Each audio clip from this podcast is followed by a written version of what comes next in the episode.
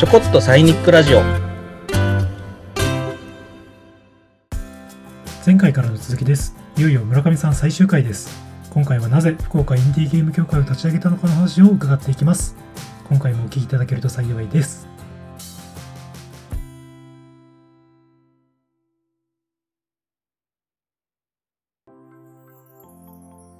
で、あれですよね。このダークロットで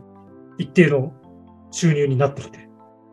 そうですね、えっとダークブラッドが1が好評だったので、まあ、2、3と出したんですけど、うんおかげさまでその頃からこう建築の仕事よりもゲーム収入の方が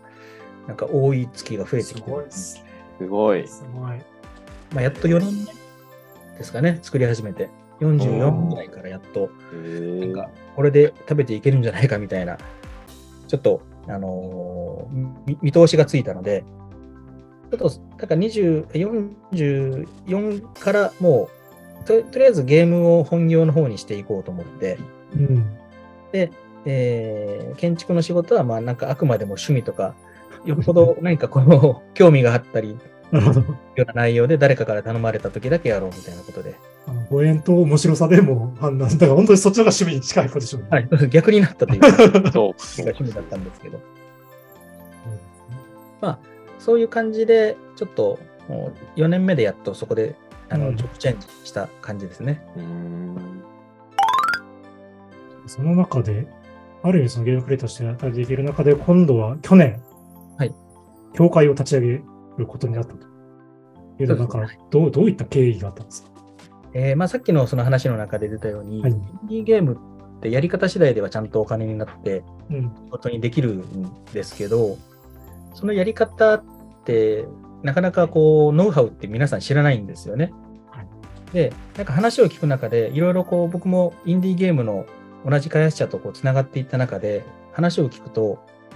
なんかこう、大手に、大手というか、なんかいろんな人に、うん搾取だけされて何も儲からなかったとか、うん。いろいろ結局時給換算したら何百円の仕事をずっとさせられてしまったっていう風な、なんかインディーゲームクリエイター搾取みたいなのも多かったんですね。うん。でだからといえば、まあ逆に、えーノウハウを知らないから誰も教えてくれないみたいな話もあって、えーなんかすごくこうインディーゲームっていうジャンルはこれからの可能性すごく秘めてるのに、はい。ここに携わっているクリエイターたちが疲弊していたりとか、うまく食べていけてないっていう状況を見て、えー結局これはなんか、あの、労働搾取とかにつながってう、ん。インディーゲームをやってもなんか搾取されるだけだよねとか、あの、もう儲からないからやっぱ趣味でやる、やるに収めとくのがベストだよねみたいな話にこれなるなっていうなんか危機感があったんで、うん。じゃあなんか、インディーゲームってもともと個人活動なので、はい。それを取りまとめるなんていうのは、もともとはおかしな話なんですけど、だけど、インディーゲームクリエイターたちのなんか支援をする団体みたいなのがあれば、えーそれにこう頼ってもらって、ね、なんかインディーゲームを発展させていければ、まあ、自分もこうインディーゲームの業界にいて、あのすごく利益ももらえるし、うん。OK 出るしですね、その業界が発展していけば、みんなハッピーになれるんじゃないかみたいなことを考えて、で、去年の3月ぐらいに一度、ツイッターで、まあ、福岡っていう土地は、もともとクリエイターいっぱいいるんですけど、はい。なんかこう人材は豊富なのに、発表する発信力が弱いんですよね。うん。そうですね。うん東京とか大阪とか、まあ、関西はインディーゲームとかのイベントがちょこちょこあってたんですけど。福岡は全くなくて、はい。えー結局せっかくいいゲーム作ってても、発表する場は大阪とか東京とかに行かないとないと。うん。そういう話はみんなでは飲んでったりして出てたんですよね。福岡は結局そういう発表の場がないから、それは辛いよねと。じゃあ一つ目標としては、なんか福岡でインディーゲームのイベントをやるっていうのを目標に、はいインディーゲームクリエイターさんたちをこう支援する協会を作ろうっていうふうに、えー、ツイッターでなんか宣言したのが 始まりで、うん。えー協会を作りますというふうに言って、えーまあ、多分その時、ゲーム業界では無名な人間が急に業界立ち上げるなんて言い出したから、誰？みたいな感じになったと思うんですけど、まあそういう扱いになるかなと思ったんですけど、意外といろんな方が反応してくださって、はい。で、声をかけてくださって、一緒にじゃあ、イベントやりましょうとかいう、ね、団体とか会社もあって、あそこの流れがうまくこう噛み合って、えー、それで去年、本当に12月に福岡インディーゲームエキスポっていうですね、福岡国際国際会議場でゲームイベントを出展できるようになったと。いう、うまあ、トントン拍子で去年は。うん、そうですよ、本当に立ち上げられて、はい、で、国際会議場で一発目がというところで。はい。そうですね。まあ、多分それは皆さんの需要とか思ってたことがあって、福岡で発表の場を持ちたい、ああればいいなっていうのをみんな思ってたけど、誰がやるのみたいな。うんうんうん、えー、ゲーム会社はいっぱいあるんですけど、どこかが温度を取ってやると、やっぱりそこにあの会社が中心となってやってるから嫌だなとか、うん、色がつきすぎるって色がつくんで、うん、逆に無名の僕がこうやることによって、あなんかようわからん人が手を挙げたけど、でもあの人をこう担ぎ上げてやれば、なんかみんなで楽しいことやれるよね、みたいな。うん、そういうふうに僕をなんかうまく使って、使いたいっていう形が、うん、かなと思って、あの無名で帰ってよかったのかなと、今思えばですね。あれですよね、中見さんがツイッターでおっしゃってた、若い頃は歯車になるなんて嫌だったけど、今思えば社会の歯車っていうのはなんか、なんか今、今おっしゃってるような感じなんですけど、本当にその必要なピースがあって、そこに自分が当てはめられるんだったら、これは結構素晴らしいことだな、みたいな。そうですね。あのー、思います。僕も年齢、まあ、社会の歯車になりたくないみたいな話が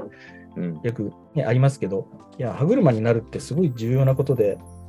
うん、あのただ、それが替えの利かない歯車になればいいなというふうに思ってて、うん、で、福岡の場合は、その、もともと GFF っていうあのゲーム振興に関わるですね、団体っていうのがあって、はい、e スポーツ協会もすごく全国的に見たらあの盛り上がってる団体もあって、うん、インディーゲーム個人開発者もいっぱいいるんですけど、うん、それが全部バラバラに歯車が動いてた状態だったので、この真ん中に福岡インディーゲーム協会がガツッと入れば、うん、その歯車が全部の歯車にこう合わさって大きな力になるんじゃないかっていうふうに思ってるんですよね。うん、なるほど。いやでもすごいですね。今までなかった歯車のピースとして村上さんがそれをつないで動き始めるっていうのが、ね、この教会っていうのは。そうですね。なんかもうちっちゃい歯車なんですけど、でもその歯車がなかったらみんな空回りす。るんですよ。だからそれをなんか、ここの歯車を、うん、がちょうど福岡インディーゲーム協会がガツッとはまったのかなと思って、うん、まあまあこれからなんですけどね、他の人たちと一緒にこう動き出すっていうのはこれからなので、ちゃんと生み出して動けていけるかっていうのは今年が勝負かなと思ってます。うん、実際やっぱりエキスポやられてどうでした？なんか中井さん。あのー、全国からいろいろ集まってくださって、出展者もそうですけど、え見にくだ来てくださった方もたくさんいらっしゃって、言われたのが、えー、福岡って特色があるクリエイターがいますねと。東京とか大阪とかで見れなかったクリエイターが多いですねと。うん、でそれはなんか福岡の特徴で、まあ、九州とか西日本からも集まりやすいのもありますし、うん、えー、一つはアジアとかに向けても、アジアの原観光でずっと行ってますから、そで、ね。うん、そのエキスポも韓国とか、えー、台湾とか海外の方からの出展もあってですね、うん、実際に受賞した、あのその中でこう優秀な作品に、まあ、あの表彰もあったんですけど、うん。えーまあ、集英社さんがあの主催した、はい、集英社ゲームクリエイターズキャンプショーっていうのがあって、それを受賞したのはあの韓国のクリエイターが作った作品なんです。うん、えまあ面白いことにその、そのクリエイターさんたちが作った作品のグラフィックデザイナーは、ダークブラッドのデザイナーさん。ああ、同じ人なんですね。でそのダークるんですね、はい、ダークブラッド作ってくださった方は、僕のゲームを作ったタイミングぐらいで、えーと、大きなゲームの、まあ、超有名タイトルのグラフィックデザインもするようになっ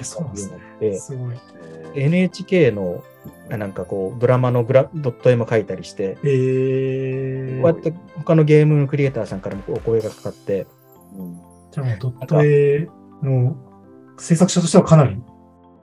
なんか嬉しいですよね。うん。ゲーム、もともとゲームに合ってる絵を描かれてたんですけど、うん。へなんかすごく活躍がの場が増えて、なんかそれの少しお役にも立てたかなと思って、嬉しいなと。ーもともと村上さん、それツイッターでその方に声かけられた。そうです。DM で送って、ねすすごいですね、い今はそんなもうゲームとかいろんな分野で活躍されるような方なられてるっていうのは。そうですね。なんかいろいろ、あのー才能を見つけるのが好きというか、なんか、すごい人が、すごい才能を見つけると、なんかその人のグラフィックで、なんかゲーム作りたいなとか思うわけですよね。ううんん。たまたまこう、金銭に触れたというか、同じ好みが近かったっていう方だったので、やっぱり一つ、一つのプロジェクトを立ち上げて運営するのに大切なのが、まあ、価値観の共有だと思うんですけど、うん。うん。同じジャンルが好きとか同じことをやりたいって人を集まらないと、うん。最初のベクトルが同じと思って始めたらいざ賛成に近づくやっぱ近づくほど距離が離れていってるなんてよくあるので、ううんん最初のまずそのベクトルが本当に本当に同じ角度なのかっていうのをこう探るのは大切かなと思いますし、うん、そこが失敗しなければ絶対いいものができると思うんですよね。うんいやーこれは、これあれですね、今までのゲストの方、通じてきますね、やっぱりね。いや、通じてきますね。やっぱり、本当にここから多分本当にそこの内面のをどう自分でちゃんと理解できてて、うん。同じ考えというか同じ思いの人とつながれるかみたいな、うん。これで競争できていくかみたいな、あの、あれですね、コークリエイトの方の、はい。うん、いや、そうですね。そこの、なんかね、まあ、前回ね、話でも、なんか心が通じ合うとかっていうのもありましたけど、うん、まさにそういう価値観への共有って、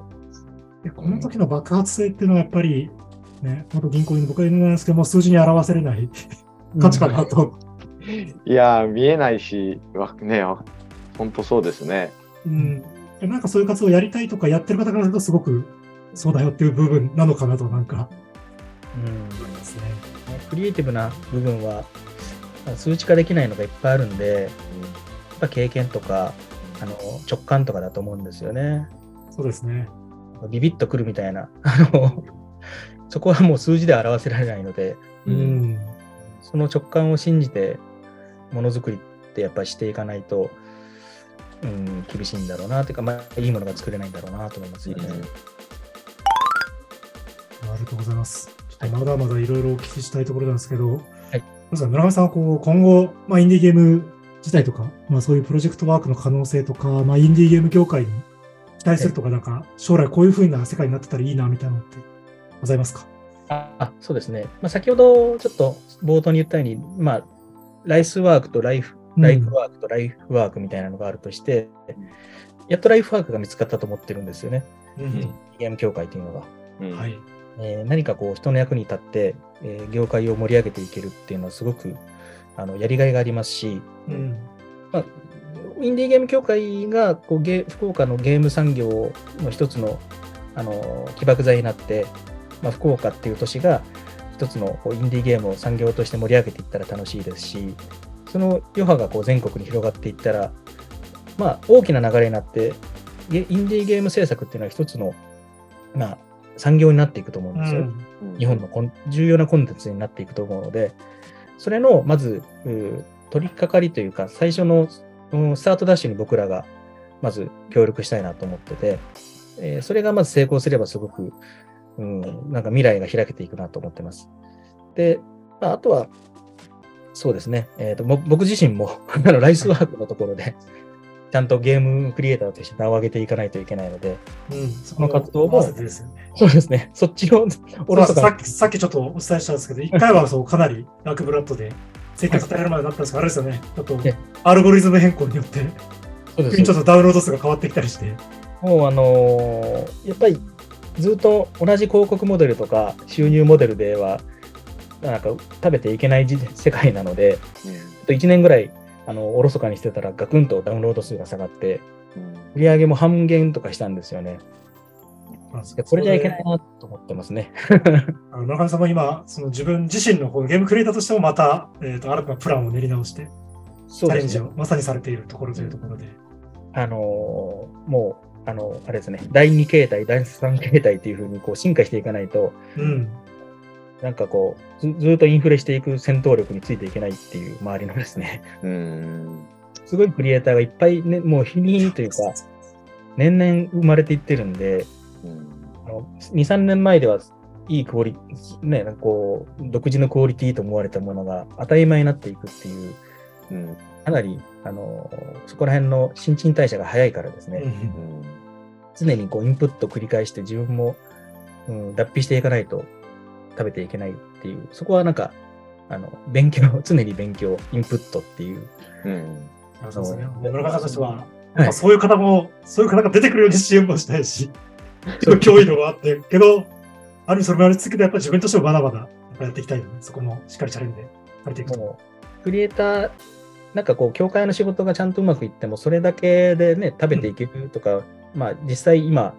あのー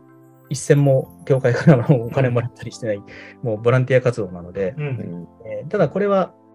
ずっと続けていきたいですし、えー、まあ、それの刺激を受けることで僕の、うん、な方にもいい影響が出てるとは思ってるので、まあ、うまくそれを両立しながらやっていきたいと思いますね。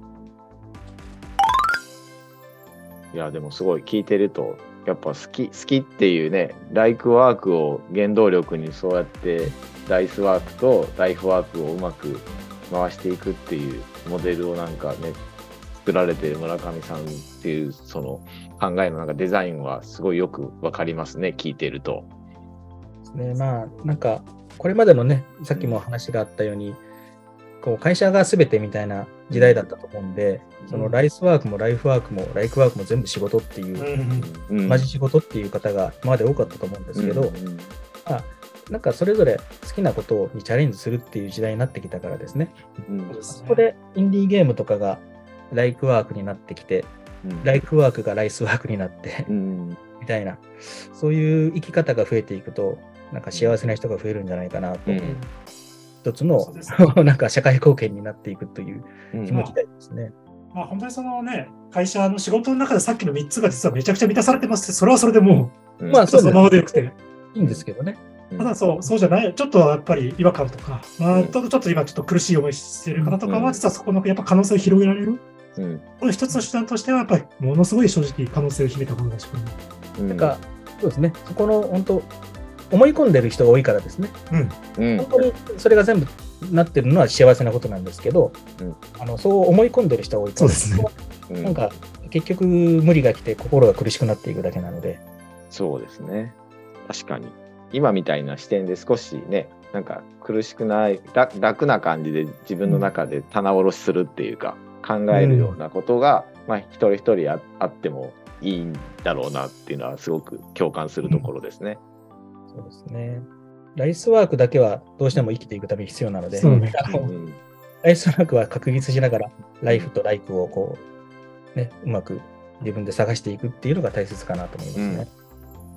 うん、ありがとうございます。ありがとうございます。本当にこの福岡インディーゲーム協会の活動で、多分この活動が順調にいくと多分すごいクリエイターがいっぱい出てくる。多分日本とかってポテンシャル持っているので、ぜひ応援していきたいと思いまして、そのためには多分村上さんのライスワークであるゲームクリエイターの方もうまくいくのがいいと思うので、はい、ちょっとまだこのポッドキャスト、メディアパワーが弱いんであれなんですけど、聞いてきてくれた方はまずちょっと、ままずあの無料でも遊べますんで、リンクからちょっと遊んでもらうみたいな、まずこの業界をちょっと知ってみて、実はその中から自分でもちょっとできることあるかもみたいなチャンスにもつながるかもしれないので、うん、はい、そういうことやっていただけると僕らとしてはすごく嬉しいなと思いますし、ちょっと僕自身も同じ領域でちょっとチャレンジしたいことも多いので、引き続き、ちょっとよろしくお願いしますという感じで。あの、もうとてもうまくまとめていただいて。できないと思いますので、はい、はい、じゃあちょっと、まだまだお話したいところなんですけども、はい、えっ、ー、と、今回の放送ここまでにさせていただければと思います。本日は、えっ、ー、と、ゲームクリエイター、かつ、えー、福岡インディーゲーム協会会長の村上さん、えー、無限ビットさんにお越しいただきました。どうもありがとうございました。ありがとうございました。ありがとうございました。失礼いたします。